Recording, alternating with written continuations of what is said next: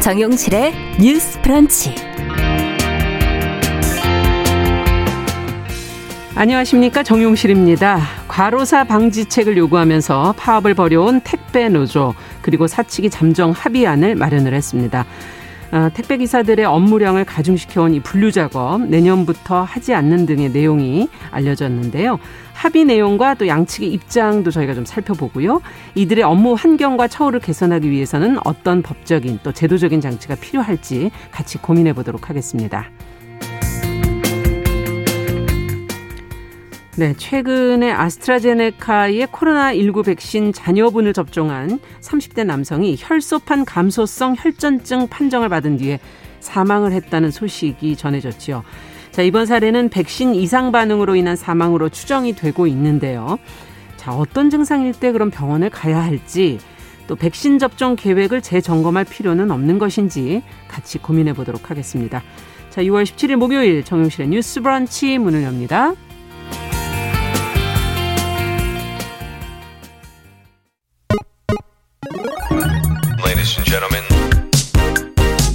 새로운 시각으로 세상을 봅니다.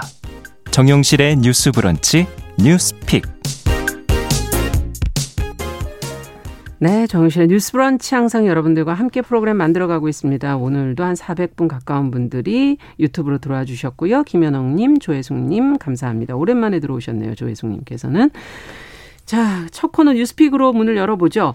오늘 화요일과 목요일을 책임져 주시는 신보라 국민의힘 전 의원 안녕하십니까? 네, 안녕하세요. 네, 정은혜 더불어민주당 전 의원 안녕하십니까? 네, 안녕하세요. 네. 자, 앞서 말씀드린 것처럼 오늘은 그 택배 노동자들이 지금 과로사 방지 대책 마련을 촉구하면서 어, 집회를 벌여왔고, 이제 어제 마무리가 됐지요. 어, 노사가 중재안에 잠정 합의를 했다고 하는데 어떤 내용이 담겼는지 또 양쪽의 뭐 입장이 어떤 차이가 있었던 것인지 한번 같이 들여다보도록 하겠습니다. 신보라 전 의원께서 좀 네. 정리해 주시겠어요? 네, 어제 국회에서는 택배 노동자 과로사 방지를 위한 사회적 합의기구 전체 회의가 열렸습니다. 네. 이 합의기구는 여당 주도로 정부, 택배사, 영업점, 노조, 화주 그리고 소비자 단체가 함께 참여한 기구인데요. 이날 회의는 사회적 합의를 위한 2차 회의로 열렸습니다. 네. 택배 노사는 과로 방지 대책에 잠정 합의한 것으로 전해졌는데요. 아직 2차 사회적 합의가 최종 도출된 것은 아니어서 음. 확정적인 합의문 전문은 공개되지 않았습니다. 네. 합의 도출에 따라서 전국 택배 노동조합의 대규모 집회도 이틀 만에 마무리되었고요. 음. 영업점 업계와 정부 등에 따르면 노사는 내년 1월 1일부터 택배 기사가 분류 작업을 하지 않도록 잠정 합의했습니다. 네. 또한 택배 기사의 노동 시간이 일 12시간, 주 평균 60시간을 넘지 않도록 하는 내용도 담겼습니다. 네. 4주 동안 일주 평균 64시간을 초과할 경우 영업점과 택배기사는 물량이나 구역 조정을 통해 작업 시간을 줄이기도 줄이기로도 했습니다. 음. 다만 작업 시간 단축에 따른 임금 보전 문제는 합의안에 담기지 않았습니다. 네. 택배 기사의 일평균 작업 시간이 8시간을 계속 넘을 경우 택배사나 영업점은 1년에 한 번 이상 건강검진을 하는 등의 조처를 취하기로 음. 했습니다. 네. 또 분류 작업 개선과 고용 산재보험 가입 등을 위해 개당 170원의 택배 원가 인상 요인이 발생한다는 내용도 합의문에 명시하기로 전해집니다. 예. 다만 택배 노조의 절반 이상을 차지하는 우체국 택배 노조는 우정사업본부와의 견해차를 좁히지 못해서 추가로 논의를 진행하기로 했습니다. 예. 최종 합의를 앞두고 우체국 택배 노조는 합의문에 우정사업본부와 관련한 내용을 넣어달라고 요구하면서 막판 진통을 겪고 아. 있는데요.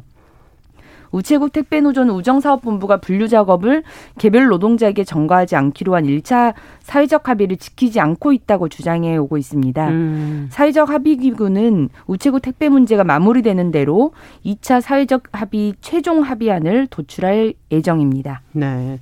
지금 이제 보도된 내용을 이제 정리를 해 주셨는데 아직 약간 좀 미진한 부분도 좀 있는 것 같고요. 네. 또 합의된 내용도 있는 것 같고 합의 내용을 어떻게 평가를 하시는지 또 분류 작업 배제 시기에 대한 또 이견도 조금 있는 것 같아서 제대로 이행될 것으로 예상하시는지 이제 두 분의 입장 들어보죠. 어떻게 보십니까, 정은혜 의원께서는?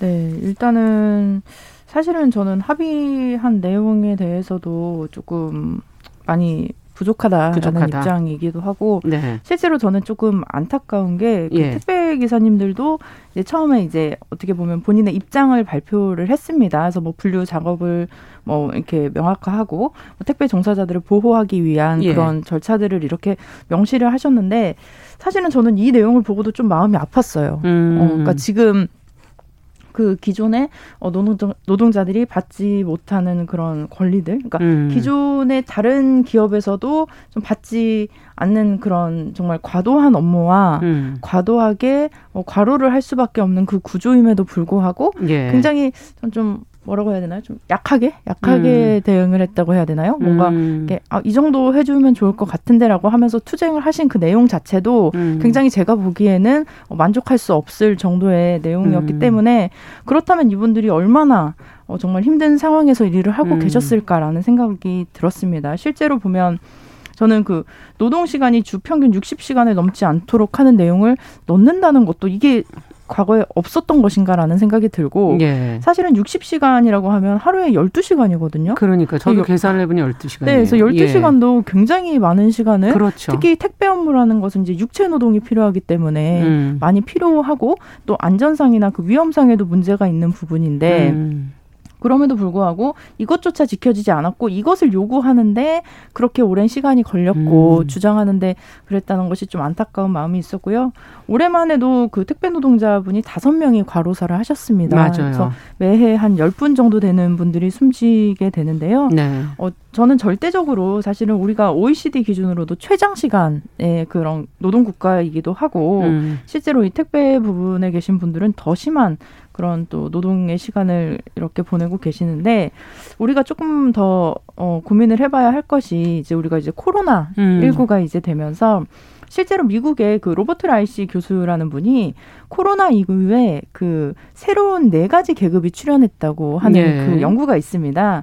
그래서 실제로 우리가 과거의 전통적인 어떤 계급이라고 해야 되나요? 뭐 소득이나 그런 차이들이 예. 이제 코로나 이후에 좀 바뀌게 되는데요. 어떻게 바뀝니까? 네, 네 음. 계급으로 바뀌는데 첫 번째는 이제 원격 근무 노동자입니다. 음. 사실 가장 좋은 직장이라고 볼 수 있죠. 그래서 네. 어, 노트북으로 업무를 하고 뭐 화상 회의를 가능하게 하는 그리고 이분들은 거의 코로나 이전과 동일한 예. 월급을 받고 예, 동일한 이제 생활을 할 수 있기 때문에 가장 좋은 근로자라고 볼 수 있고요. 사실은 그 다음이 필수 노동자입니다. 아. 그래서 의사, 간호사, 음. 그다음에 뭐 간호와 육아를 하는 노동자라든지, 꼭 필요한 일 예, 농장 일을 하신다든지, 그리고 뭐 트럭 운전기사, 뭐 음. 뭐 이런 위생관리사, 경찰관, 소방관. 근데 이 중에 배달 공급자가 들어갑니다. 그러니까 아. 딜리버리 하시는 분들이 우리 이제 코로나 19 이후에는 필수한 노동자라는 거죠. 네. 그러니까 과거에는 사실 우리가 배달을 하지 않아도 뭐 다른 방법, 그렇죠. 대체 방법들이 있었지만 코로나 19에는 굉장히 중요한 직업군이 되었고 세 번째는 뭐 임금을 받 뭐 이렇게 못 받는 뭐 예를 들면 뭐 식당에서 일을 하거나 소매업을 하거나 뭐 음. 뭐 직장을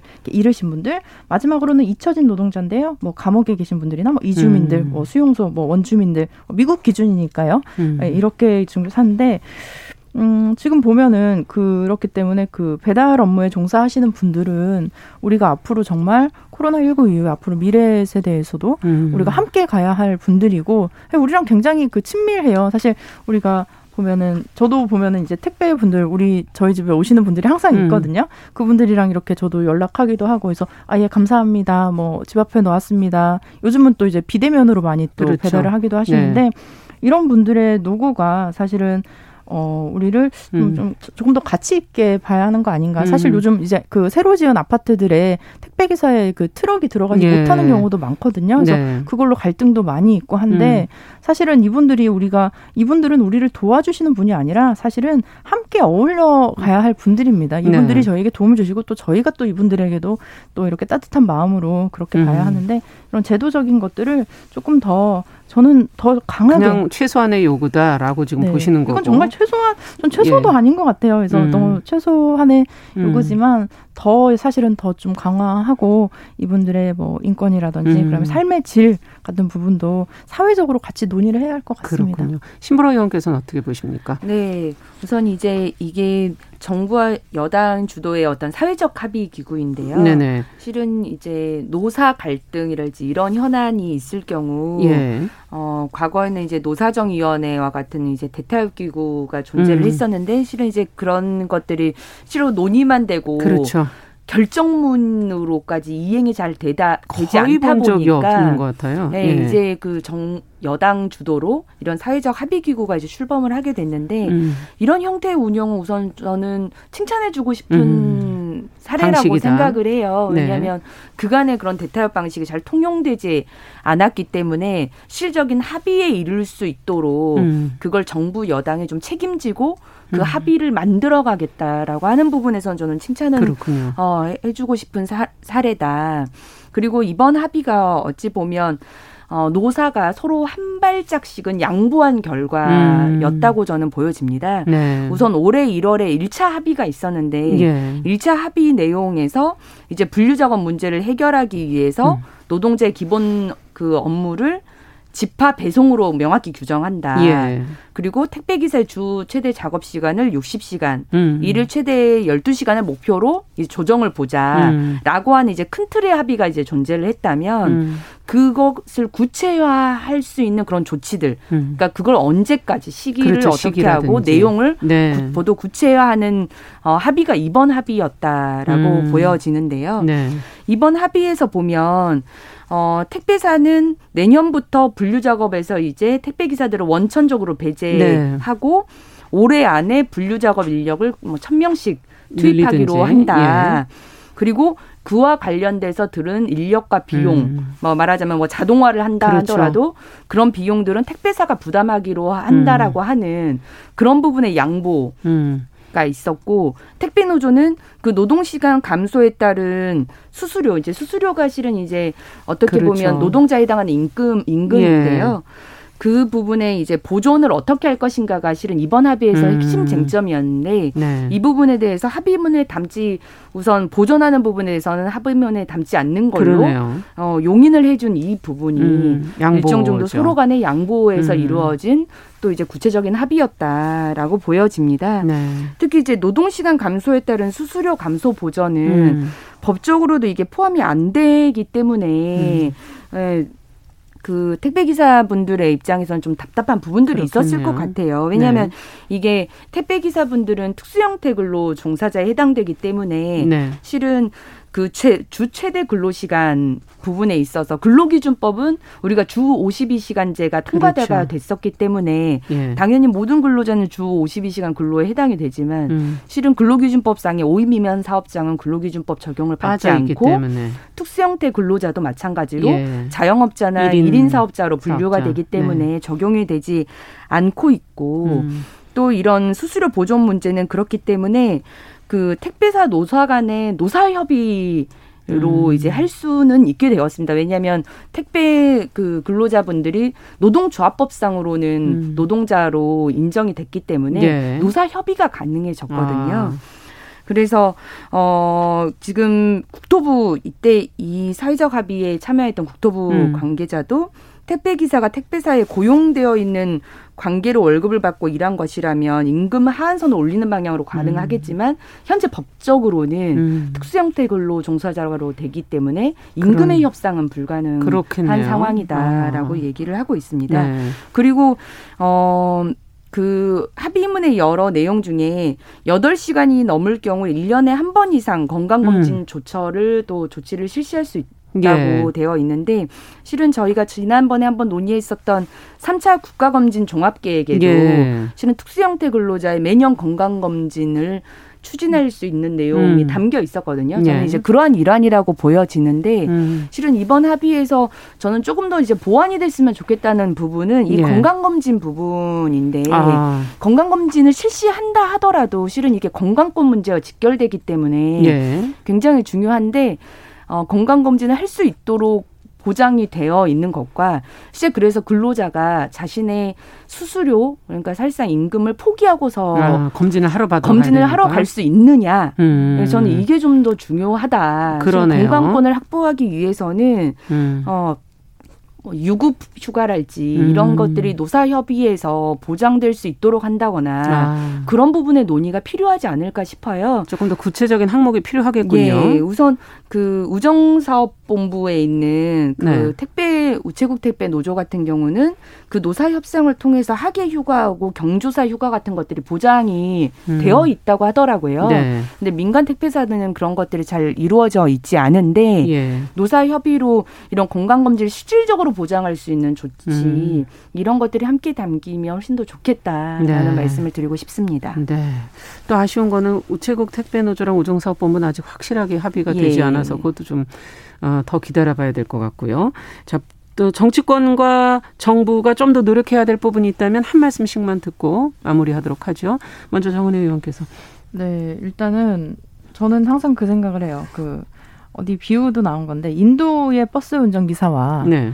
영국의 버스 운전 기사의 연봉이 한 열 배 정도 차이가 납니다. 네. 그 이상 차이가 나는데 그 이유는 인도의 버스 운전기사가 운전을 못해서 그런 거냐라고 음. 했을 때는 어떻게 보면 인도에 계신 운전기사분이 더 운전을 더 잘하시거든요. 예. 네, 험난한 비포장 도로를 달리셔야 하기 때문에 네. 더 능력이 뛰어나실 수도 음. 있습니다. 사람도 거기에 이제 버스에 또 타게 되시는데 그렇죠.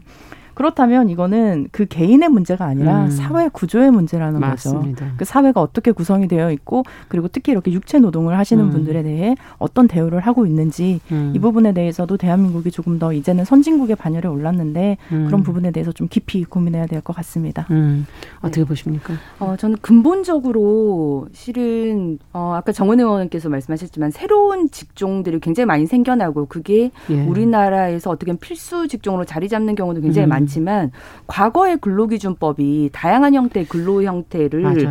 보장하지 못하고 있는 것이 저는 핵심이라고 음, 봅니다. 맞습니다. 근로기준법이 기존의 고용 관계를 경숙된 경직된 형태로만 음. 유지하는 어, 부분에 있어서의 문제를 근본적으로 개선하는 것도 함께 논의되어야 아. 된다.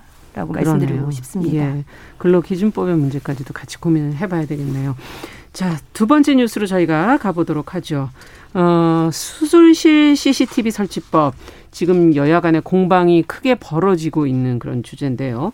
지금 현재 상황이 어떤 상황이고 어떤 주장들이 오가는지 어, 저희 점검해 보고 같이 한번 좀 얘기해 보도록 하죠. 정은혜 의원께서 좀 정리해 주시겠어요? 네. 그 음. 수술실 CCTV 설치 법안이 오는 23일 보건복지위원회 법안 선의에서 논의될 예정을 앞두고 정치권의 공방이 벌어지고 있습니다. 네.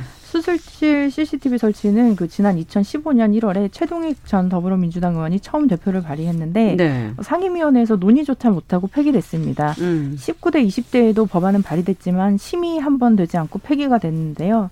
어, 의사 단체들은 수술실 CCTV 설치 의무화는 의사를 잠재적 범죄자로 보는 것, 음. 전 세계 어디에도 없는 것, 인격권과 직업 수행의 자율 침해, 또 개인정보 유출의 위험이 있다고 주장을 하고 있습니다. 네. 당초 이 CCTV 설치 논란은 이재명 경기도도지사가 경기도 의사단체와 대립하던 사안이었습니다. 음. 2018년부터 전국 최초로 경기도 의료원과 산하병원 수술실에 CCTV를 설치해 운영 중인데요. 네. 지난해 7월 어, 여야 국회의원 전원에게 병원 수술실 CCTV 설치 의무화를 법제화해달라며 편지를 보내기도 했습니다. 음. 어, 이에 관해서 그 국민의힘 야당의 그 이준석 대표는 찬반을 언급하기보다 좀 더 숙성될 필요가 있다.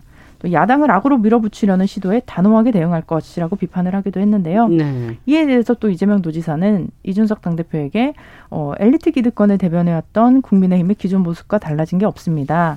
국민 80% 이상 압도적으로 동의하는 법안이자 오랜 기간 토론을 과정을 거친 사안입니다. 네. 수술실 CCTV는 오히려 양심적이고 불법을 저지르지 않는 대다수 의료진들에게 국민의 신뢰를 높이고 극소수의 불법 의료나 성추행으로부터 국민을 지킬 것입니다라고 음. 말하기도 했습니다.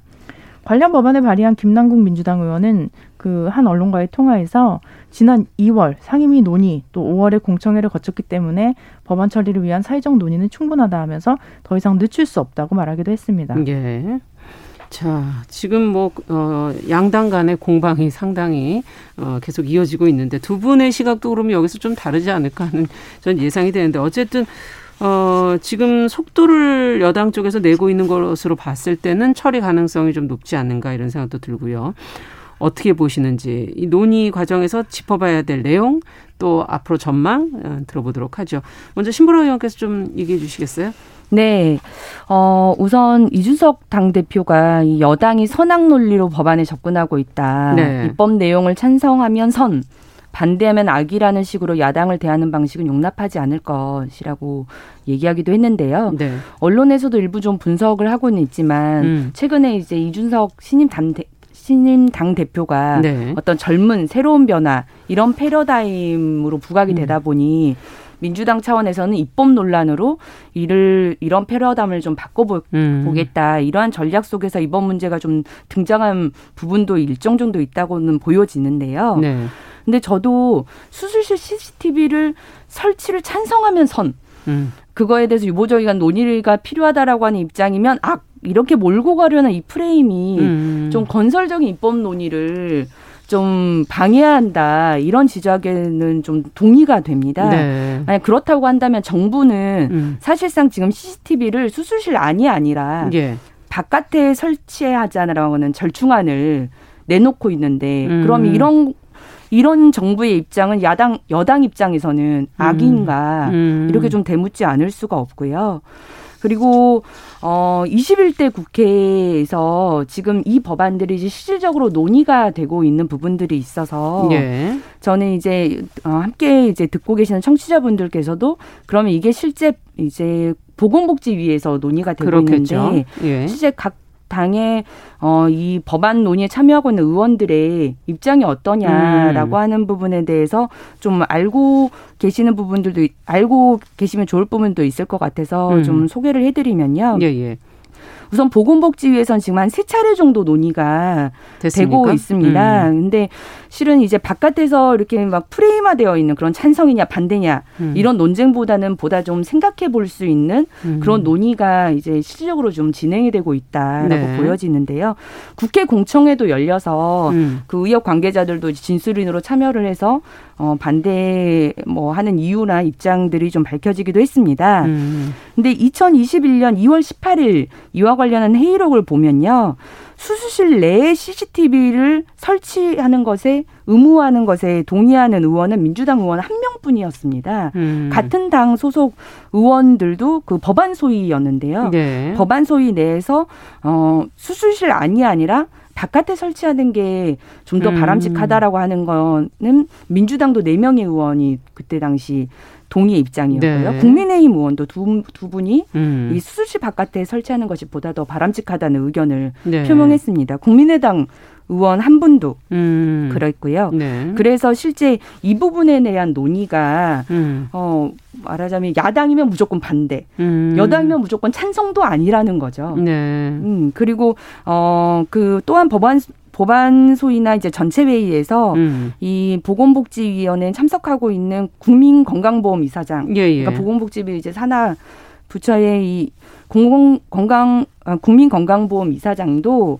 어이 공공 의료 시설들의 CCTV를 네. 설치하는 게 어떻겠냐 수술실 그렇죠. 안에 이 부분에 예. 대해서도 의료 소송의 여러 문제 등을 이유로 좀 부정적인 입장을 어 피력하기도 음. 했습니다. 음. 그래서 실은 정부는 어, 수술실 외부의 CCTV를 팔, 이렇게 그, 깔고 그것도 수술실 CCTV로 봐야 되나요? 그러니까 그 부분이 실은 이재명 지사나 음. 이런 분들이 주장하는 맥락과는 다른 거죠. 조금 다른 음. 거죠. 네. 그렇기 때문에 민주당도 실은 수술실 내에 CCTV를 설치하는 건 당론으로 모아진 게 아닙니다. 그렇기 음. 때문에 야당을 상대로 수술실 CCTV 반대냐 음. 이렇게 주장하는 건 너무 이렇게 프레임화되어 있다는 네. 것이죠. 그래서 진짜 보건복지위에 어, 의원들의 실질적인 논의의 내용을 좀 더 이렇게 면밀히 음. 좀 살펴보시면 그게 찬성이냐 반대냐의 논란으로만 볼 건 아니다라는 말씀을 드리고 네. 싶었던 겁니다. 네. 자, 그렇다면 정은혜 의원께서는 어떤 입장이세요? 네, 보통 우리가 어린이집 CCTV 설치할 때도 굉장히 반발이 심했어요. 그렇죠. 하면 뭐 교사들이 좀 위축될 수 있다. 음. 하지만 실제로 지금 많은 곳에 어린이집 CCTV가 설치가 되어 있고 네. 그것을 통해서 부모들이 안심하고 아이를 어린이집에 보낼 수 있게 되었고 음. 사실 교사들 같은 경우도 좀 억울한 경우가 생길 수 있거든요. 아이들끼리 그렇죠. 뭐 다쳤다거나 이런 경우가 네. 있는데 의심을 받을 수 있을 때 오히려 CCTV를 당당히 보여줌으로써 음. 본인이 정말 아이를 잘 케어하고 있다라는 걸 보여줄 수 있죠. 네. 실제로 우리가 차량에도 뭐 블랙박스 케이스가 있는데 실제로 음. 뭐 누군가가 잠재적 범죄자라서 그런 것이 아니라 차량의 운전자의 안전 그리고 음. 상대방의 어떤 과실이 있었을 때 우리가 또 잘잘못을 따질 수 있는 그런 기능이 될 수 있습니다. 네. 특히 대한민국에서 CCTV가 좀 문제가 되는 것이 어 과거에 뭐 전문 병원에서 뭐 유령 수술이라고 음. 하죠. 원래 우리가 계획되지 않았던 전문의가 아닌 어떤 뭐 예를 들면 뭐 신입 이제 음. 의사가 와서 수술을 한다든지 그리고 의사가 또 아닌 사람이 수술을 한다든지 네, 사실 예. 의사가 아닌 분들이 또 수술을 하는 경우 도 있고요. 음. 그리고 보면 보통 이제 수술 시간에 이제 뭐 영상 같은 게 많이 돌아다녔던 것도 있어요. 수술 음. 과정에서 뭐 성추행이라든지 예. 아니면 또 수술 환자를 놓고 뭐 음. 간호사분들이 뭐 케이크를 가지고 뭐 생일 파티를 한 적도 음. 있었고요.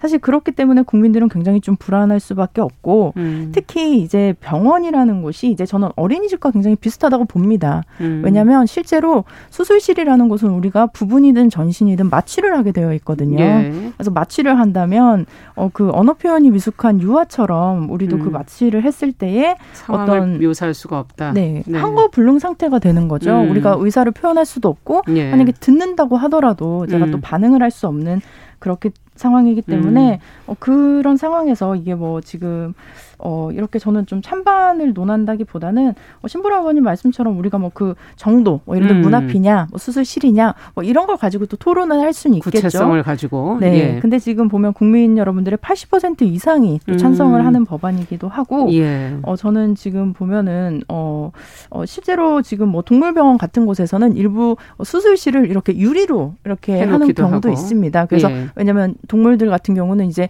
또 말을 못하기 때문에 음. 이제 어, 보호 보호자가 봤을 때 어, 안전하게 수술이 되고 있는지를 음. 투명한 유리를 통해 공개하게 되어 있고 사실 그런 병원들은 국민 어, 좀 더 신뢰를 하면서 네. 거기에 또 많은 환자들이 오게 되는데요. 알겠습니다. 실제로 뭐 본인들의 어, 음. 어, 또 의사들의 상황을 또 증명할 수도 있기 때문에 저는 이거는 의사를 지킬 수도 있고 또 환자를 음. 지킬 수도 있고 사실은 여기서 어떻게 좀 손해를 보는 사람이 없을 것 같은데요. 음, 필요성은 분명히 있고 그것을 어떻게 만들어갈 거냐는 구체적인 논의를 통해서 네. 어, 정해가야 될 것이다. 그 부분은 두 분의 의견이 좀 비슷한 것 같네요. 알겠습니다. 앞으로 조금 더 날짜가 남았기 때문에 저희가 지켜보면서 어, 어떻게 의견이 모아지는지 또 거기서 또 생각해봐야 될 구체적인 부분은 무엇인지 고민해 보겠습니다. 오늘 뉴스픽 두 분 수고하셨습니다. 감사합니다. 네, 감사합니다. 네, 정은혜 신보라 전 의원과 함께했습니다. 자, 오늘은 특별한 퀴즈 이벤트가 있습니다. 선물이 준비되어 있습니다. 잘 듣고 정답 맞춰주시면 되겠고요. 통계청과 함께하는 깜짝 퀴즈 전해드립니다. 지난 6월 14일부터 2020년 기준 경제 총조사가 시작이 됐고요. 이 경제 총조사는 우리나라 경제 전반에 대해 파악하기 위해서 사업체를 대상으로 통계청 또 지방자치단체가 협력해서 5년마다 실시하고 있는 조사입니다. 경제와 산업정책 수립의 기초가 되는 아주 중요한 국가 승인 통계인데요. 사업주분들은 적극적인 참여가 필요한 이번 경제 총조사 다양한 방법으로 조사에 참여할 수 있다고 합니다. 자, 다음 중에 경제 총조사의 조사 참여 방법이 아닌 것을 정답으로 골라주시면 되겠습니다. 답, 어, 객관식입니다. 너무 걱정하지 마십시오. 1번, 대면 방문 조사. 2번, 비대면 인터넷 조사. 3번, 키오스크. 자, 정답이 무엇인지 뜬금없는 게 하나 들어가 있죠. 네. 샵 9730 문자로 보내주시면 되겠고요. 짧은 문자 50원, 긴 문자는 100원입니다. 문자로 보내주시는 분들의 한해서만 정답자를 추첨하도록 하겠습니다.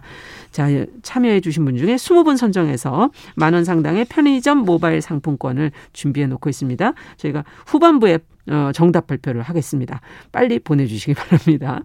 정용실의 뉴스 브런치 듣고 계신 지금 시각 10시 33분 넘어서고 있고요. 라디오 정보센터 뉴스 듣고 이어가겠습니다. 오늘 코로나19 예방접종 대응 추진단에 따르면 어제 1차 신규 접종자는 54만 248명입니다.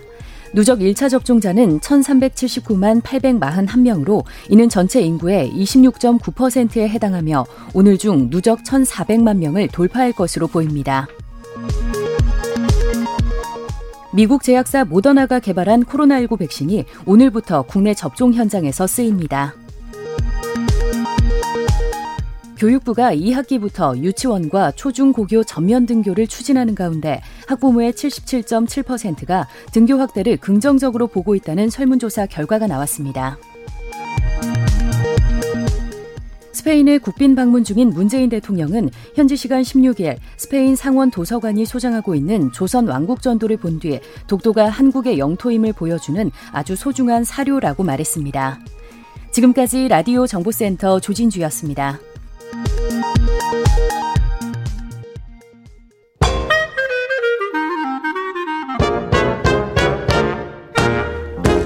모두가 행복한 미래 정용실의 뉴스 브런치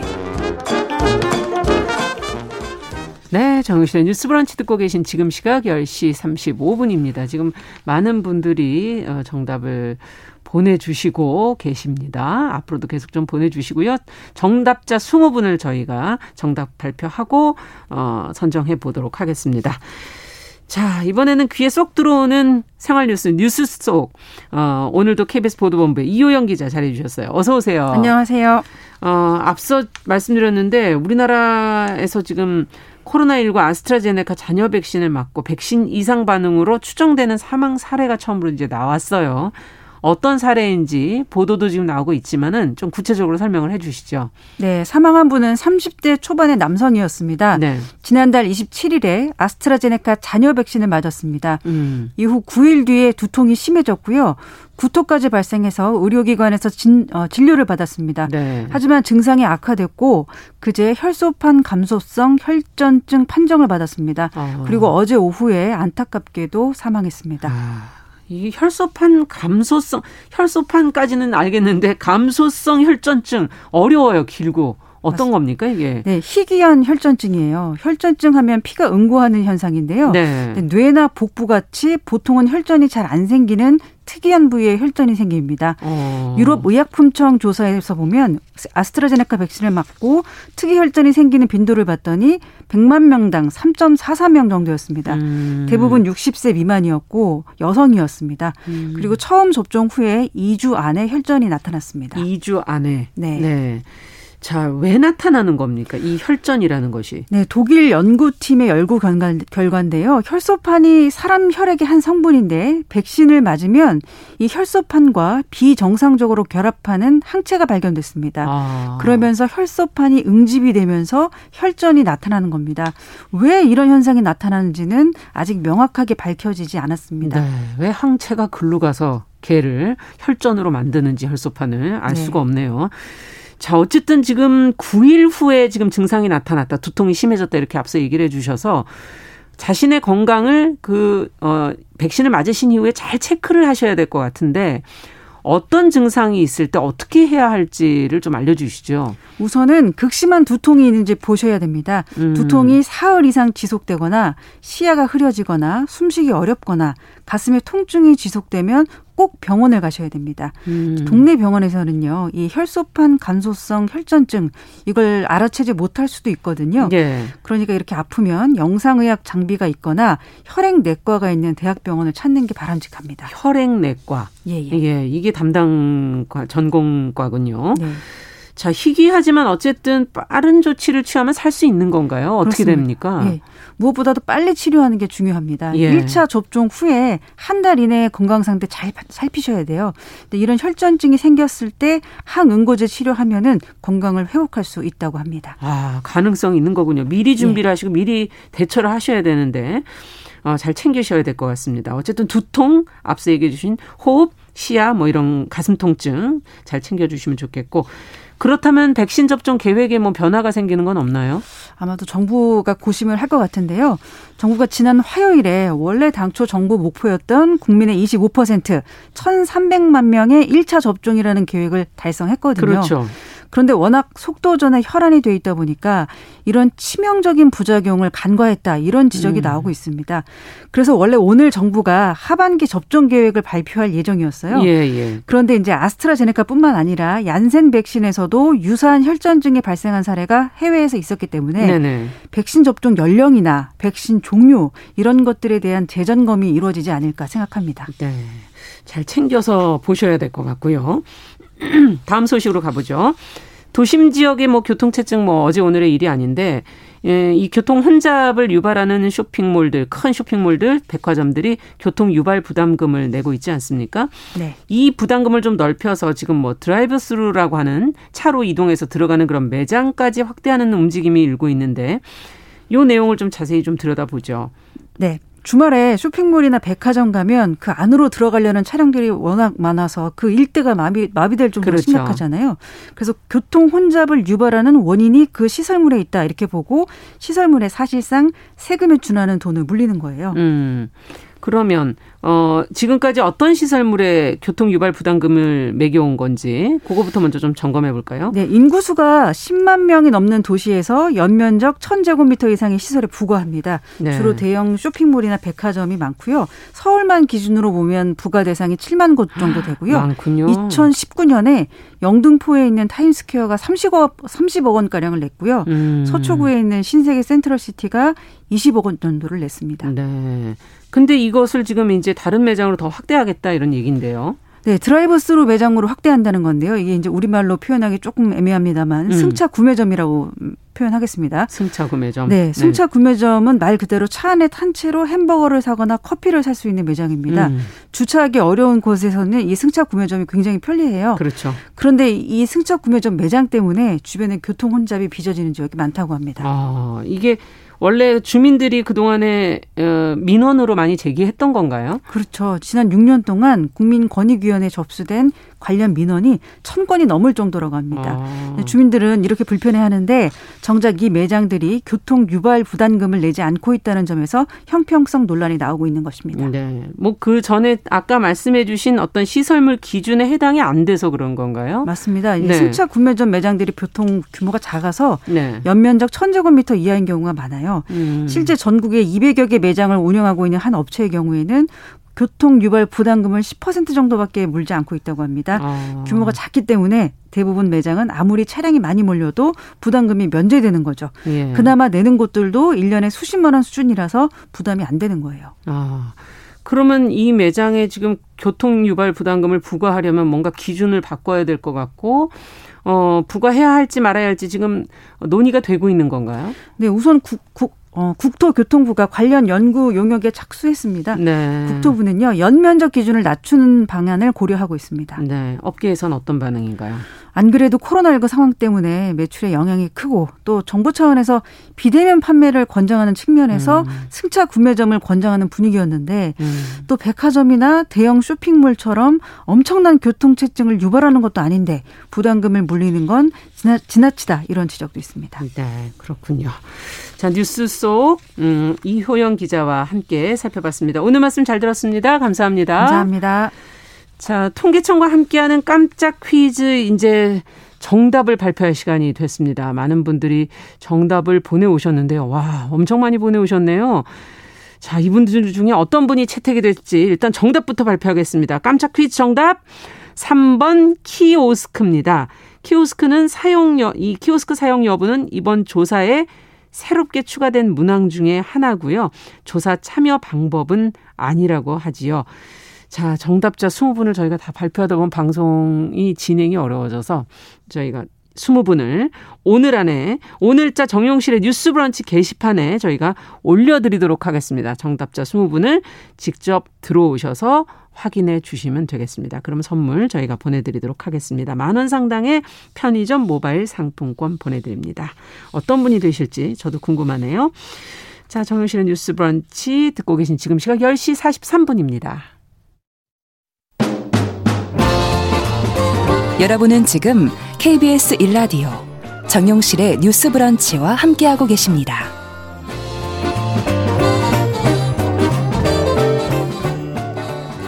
네, 정용실의 뉴스 브런치. 이번에는 대형 서점 매대에선 찾기 힘든 조금 다른 시선으로 고른 좋은 책 소개해드리는 시간이죠. 동네 책방.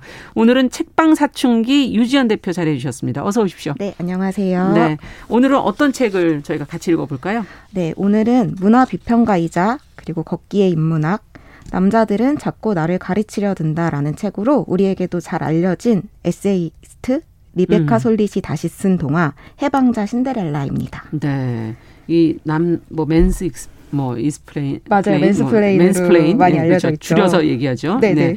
그거를 알려진 리베카 솔릿이 어 이렇게 동화도 썼군요. 네, 저희가 잘 알고 있는 그 수백 가지 판본이 존재하는 신데렐라 이야기에 음. 해방자라는 새로운 얼굴을 찾아냄으로써 아. 변신, 자유, 자신의 삶을 개척하는 활기를 지닌 인물로 이 시대에 이제 새롭게 신데렐라 이야기를 새롭게 또 꺼내줬어요. 네, 예, 네. 해방자라는 단어 매우 강렬한 느낌이 드는데 기존 신데렐라랑 어떤 차이가 있을까 제목만 보면서도 궁금해지네요. 그렇죠. 네. 사실 동요 가사로도 익숙하듯이 이제 계모와 언니들에게 구박을 받으면서 가사 노동에 시달리던 신데렐라가 음. 데모 요정의 도움으로 무도회를 가고 인생 역전의 신분을 상승하는 것이 기존의 신데렐라 스토리의 서사라면 그렇죠. 네, 해방자 신데렐라는 기본 설정은 사실 비슷한데요. 오. 어. 지금 이 시대에 맞는 자립, 독립이라는 가치를 보여주면서 인물들의 성격 또한 그렇게 그려지고 있어요. 음. 예를 들면 이제 사악한 언니도 그다음에 이제 말로 변하는 쥐도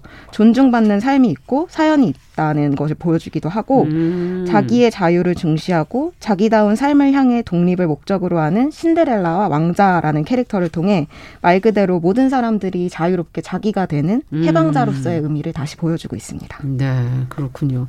여기서 뭐 한 대목을 좀 본다면 어 신데렐라의 그 안에서 한 대목을 좀 읽어주시면서 같이 얘기를 좀더 어, 해보면 좋을 것 같아요. 네, 39페이지에 나오는데요. 음. 신데렐라는 데모 요정은 아니지만 마법 능력이 없어도 해방자가 될 수 있었어.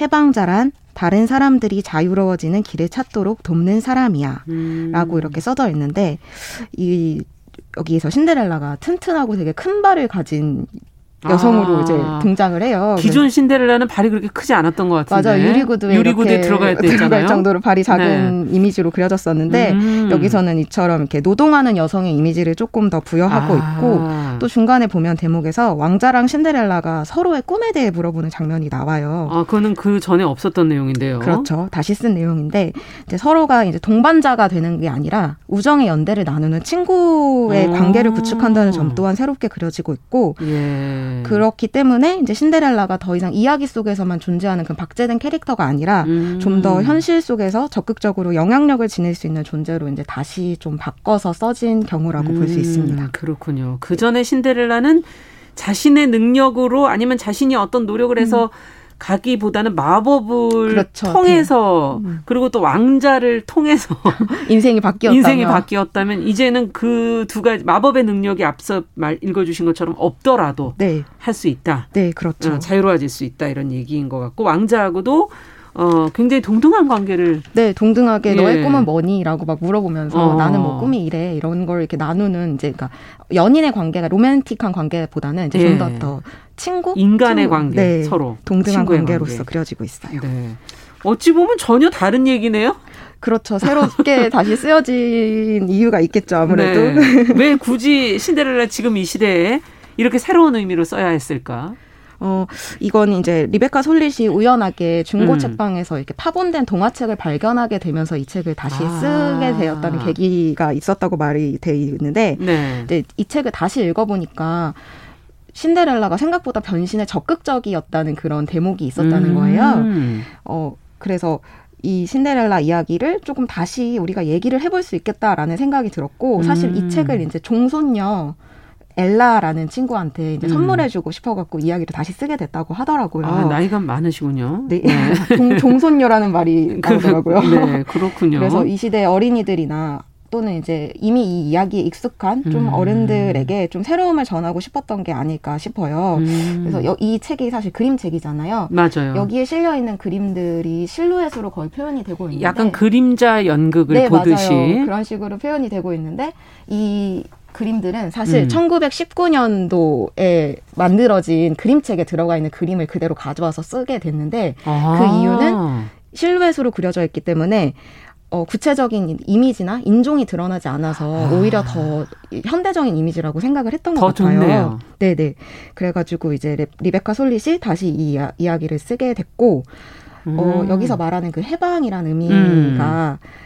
결국에는 분명하게 여성들에게 하고 싶었던 이야기였음을 뒤에 이제 작가의 말을 보면은 알 수가 음. 있는데 뭐라고 되어 있습니까? 네, 짧게 읽어보자면 과도한 노동에 시달리고 함부로 취급받는 아이들 혼자라고 느끼는 아이들에 대한 사랑과 해방의 희망에 대한 책이기도 합니다. 음. 아이들이 자기 자신의 이야기를 쓸 수 있게 되기를 그 이야기가 사랑과 해방의 이야기가 되기를 고대하면서 쓴 책입니다라고 밝히고 있습니다. 네, 그렇군요. 어린 시절에 이렇게 노동에 시달리면서 음. 함부로 대접을 받는 그런 아이들을 바라보면서 신데렐라를 거기에 초점 맞춰서 새롭게 다시 네, 쓰게 된 게 아닌가 하는 생각도 들고요. 음, 신데렐라 이야기에 이렇게 해방자라는 어, 이미지를 붙여놓기도 했지만 또 여성적이라고 일컬어지는 이미지, 음. 신데렐라 안에 가지고 네. 있는 그런 이미지를 거기에서 또 여성 노동을 음. 꺼내서 다른 측면으로 지금 보게 하는 여러 가지 면에서 새로운 그 시도들이 있는 것 같아요. 네, 맞아요. 그 예전에 그 동화 저희가 생각했던 그 신데렐라 이야기를 보면은 음. 신데렐라가 심성도 착하고 얼굴도 곱고 이렇게 아름다움에 좀 초점이 맞춰져 있잖아요. 맞아요. 그러면서 집안일을 하는 것이 너무 불쌍하고 음. 그래서 어, 불쌍한 만큼 응당 행복을 찾아야 되는 게 이제 왕자와의 결혼을 통해서 음. 보상받아야 된다고 이렇게 여겨졌던 반면에 네. 여기에서는 그 집안일이 여성의 일이라서 가치가 적고 하찮은 것이 아니라 음. 어떤 창조적인 활동의 씨앗으로 그려지고 있어요. 아. 어, 자신이 이제 노동을 한다는 것에 초점을 맞추고 그 집안일을 신데렐라가 좋아하고 음. 그 좋아하는 일을 하면서 꿈을 연결시켜가지고 음. 결국 자신만의 케이크 가게를 여는 것이 이 신데렐라의 아, 꿈이거든요. 그래요. 네, 그것이 이제 그렇게 나다운 삶, 나만의 삶을 찾는 것이 신데렐라의 진짜 행복이다라는 음. 거를 보여주고 있고, 어 이게 또 재밌는 점이 왕자 역시 마찬가지로 이 여기서 왕자 이름이 네버 마인드라는 이름으로 나오는데, 네. 어 그냥 아름다운 왕비를 만나서 그냥 왕이 자연스럽게 돼서 이 나라를 다스리며 사는 것이 행복한 것이 아니라 음. 어, 왕자도 사실은 성에서 할 일이 아무것도 없고 친구도 없고 외로운 존재고. 아, 생각해보니 그러네요. 네, 맞아요. 낮에는 좀 땀 흘려 일하고 밤에는 좀 푹 잘 수 있는 약간 노동이 필요한 존재라고 이렇게 보여지는 아. 측면이 있어요. 그리고 이제 신데렐라 역시 노동을 하기 때문에 누구와도 우정을 나눌 수 있는 시간이 없다 보니까 둘 다 외롭네요. 네, 그래서 데모 요정이 어 그러면 너네 둘이 친구가 되면 되겠다 이런 식으로 해서 친구의 관계를 이제 맺게 되는 점도 약간 이제 새롭게 그 여성적인 로맨틱한 음. 점을 조금 없애고 이렇게 노동을 통해서 그리고 그 신데렐라라는 그 존재와 왕자라는 존재가 가지고 있는 그런 고민들 네 맞아요 예, 뭐 외로움이라든가 네. 서로 어 친구가 없다든가 음. 이런 상황들을 놓고 비슷한 점이 있다는 걸 발견해내는 거군요. 좀더 음. 인간적인 면모를 보여주고 싶었던 아. 것 같아요 인물에. 네, 이거는 정말 그림자 어 이런 동화로만 볼 수 있는 게 아니라 한 편의 소설로도 충분히 만들지 만들 수 있지 않을까 하는 생각도 들 정도인데 해방이라는 게 그러면 결국은 나다움을 찾는 거? 네. 앞서 말씀해 주신 것처럼 맞아요. 그렇게 봐야 되는 건가요? 네, 약간 이제 요즘의 가치라고 음. 보는 거랑 비슷하다고 생각을 할 수 있을 것 같아요. 아까 예. 말씀드렸듯이 그 데모 요정이 그 동물들한테도 자신의 삶을 결정할 수 있는 권리를 주는 대목이 있어요. 동물들한테도? 네. 말한테 말로 사는 것이 행복한지 묻고 그리고 또 새끼쥐들이 기다리고 있는 쥐에게는 뭐 본래 모습으로 돌아가게 해준다든지 음. 그리고 모험을 좀 더 원하는 어떤 여성 쥐에겐 마차꾼 여자로 살면서 더 많은 모험을 할 기회를 준다든지 음. 이렇게 변신이 이전과 완전히 다른 삶이 아니라 자기가 원하는 삶, 자신의 행복을 찾을 수 있는 음. 기제의 판타지로 작용을 하고 있고 네. 신데렐라 역시 제투성이에서 아름다운 아가씨로의 그 180도 다른 삶이 아니라 예. 독립할 수 있는 용감한 존재라는 새로운 가치를 좀 보여주는 아. 변신의 의미를 담고 있습니다. 데모 요정이 하는 마법은 현실 속에서 이루어지는 것이지 어디 뜬금없게 전혀 다른 내용이 아니라는 거군요. 그렇죠. 네. 아주 현실적인. 네, 네. 좀 더 더 이렇게 물어보고 들어보고 어. 이제 너가 원하는 것, 진짜 원하는 것을 내가 들어줄 거야라는 음. 그런 의지가 좀 있는 같아요. 그러면 아이들과 함께 읽으면서 너의 진짜 꿈은 뭐야? 이런 어. 질문도 할 수 있겠네요. 그럼요. 이 그럼요. 책을 아이와 함께 네, 읽는다면. 심지어 왕자와 공주에게도 꿈이 있는데 음. 너희들의 진짜 뭐니? 꿈은 뭐니?라고 어. 물어봐 줄 수도 있을 것 같아요. 네. 그리고 진짜 마법이라는 건 이렇게 현실 속에서 네. 이루어지는 거란다 하는 대목도 얘기해 줄 수 있을 것 같고요. 자, 그런데 참 어찌 본다면 제 해석이 대단하네요. 거의 제 창작의 수준이 아닌가 하는 생각도 네, 드는데. 네, 완전히 다시 쓴 이야기라고도 볼 수 있죠. 익숙하지만. 예. 네. 어, 어쨌든 해방자라는 단어가 거창하다고 생각했는데 듣다 보니까 음. 삶을 다시 찾는 어떤 존재, 거죠. 예, 네. 굉장히 우리 삶에서 필요한 부분. 네. 지금 우리가 좀 어찌 보면 여러 가지 환경 음. 속에서 휘둘리면서 나를 찾지 못하고 있던 게 아닌가 하는 그런 음. 생각도 좀 들기도 해서요. 맞아요. 조금 더 반갑게 느껴지긴 하네요. 네. 음. 왕자나 공주가 이제 자기만의 꿈을 찾고 이제 신데렐라가 결국엔 마지막에 진짜 자기 이름인 그 뭐예요? 신데 신더라는 그 제를 제외하고 엘라 엘라라는 아, 자기 이름을 네, 찾게 되거든요. 본인 이름입니까? 네. 네. 아. 그리고 아까 말씀드렸다시피 그 리베카 솔릿의 종손녀 이름도 엘라예요. 그래서 아. 어떻게 보면 이런 중의적인 의미가 있기도 하니까 지금 이 시대의 어린이들한테 조금 들려주고 싶은 이야기지 않았을까라는 생각이 네. 들기도 해가지고 그렇군요. 네, 반갑더라고요. 반갑네요, 정말. 네네. 네. 엘라가 본명이었군요. 네. 네. 네. 끝으로 더 얘기를 좀 정리해 주신다면. 음. 어, 이제 어쨌든 이렇게 리베카 솔릿이라는 우리에게 조금 뭔가 음. 작가가 네, 신데렐라 이야기를 다시 써서 의미 있는 거는 음. 어, 아까 말했듯이 단지 성별에 이제 한정되는 이야기로서 이제 보여주는 것이 아니라 음. 나의 삶의 주인이 되고 나의 삶을 찾는 이야기이기 때문에 좀 더 지금의 어떤 이야기가 될수 음. 있었던 것 같아요. 네. 이러한 발견을 좀 하게 해준 게 반갑다고 해야 할 것 같고 그러네요. 어떻게 되면 용기를 좀 주는 이야기 음. 어떻게 어, 신데렐라 이야기가 되게 막 로맨틱하고 음. 어, 내 인생이 바뀌고 어떤 음. 그런 변신의 이야기로 그려만 졌다면 그 음. 변신이 조금 새롭게 다가올 수 있게 만들어 진정한 변신이라는 게 네. 과연 무엇일까? 네 맞아요. 지금 네. 이 시대의 이야기를 다시 전달해주고 있는 게 아닐까 싶습니다. 네, 어, 책방 사춘기 유지연 대표와 함께 오늘은 리베카 솔릿의 어, 동화책 정말 유일한 동화책 그 같이 읽어봤습니다. 해방자 신데렐라 같이 읽어봤습니다. 말씀 잘 들었습니다. 감사합니다. 네, 감사합니다. 자 정용실의 뉴스브런치 이제 마칠 시간이 됐고요. 어, 정답자분들은 정용실의 뉴스브런치 홈페이지 게시판에 오늘자 게시판에 들어오셔서 확인하시면 되겠습니다. 자, 저는 내일 오전 10시 5분에 다시 찾아뵙겠습니다. 감사합니다.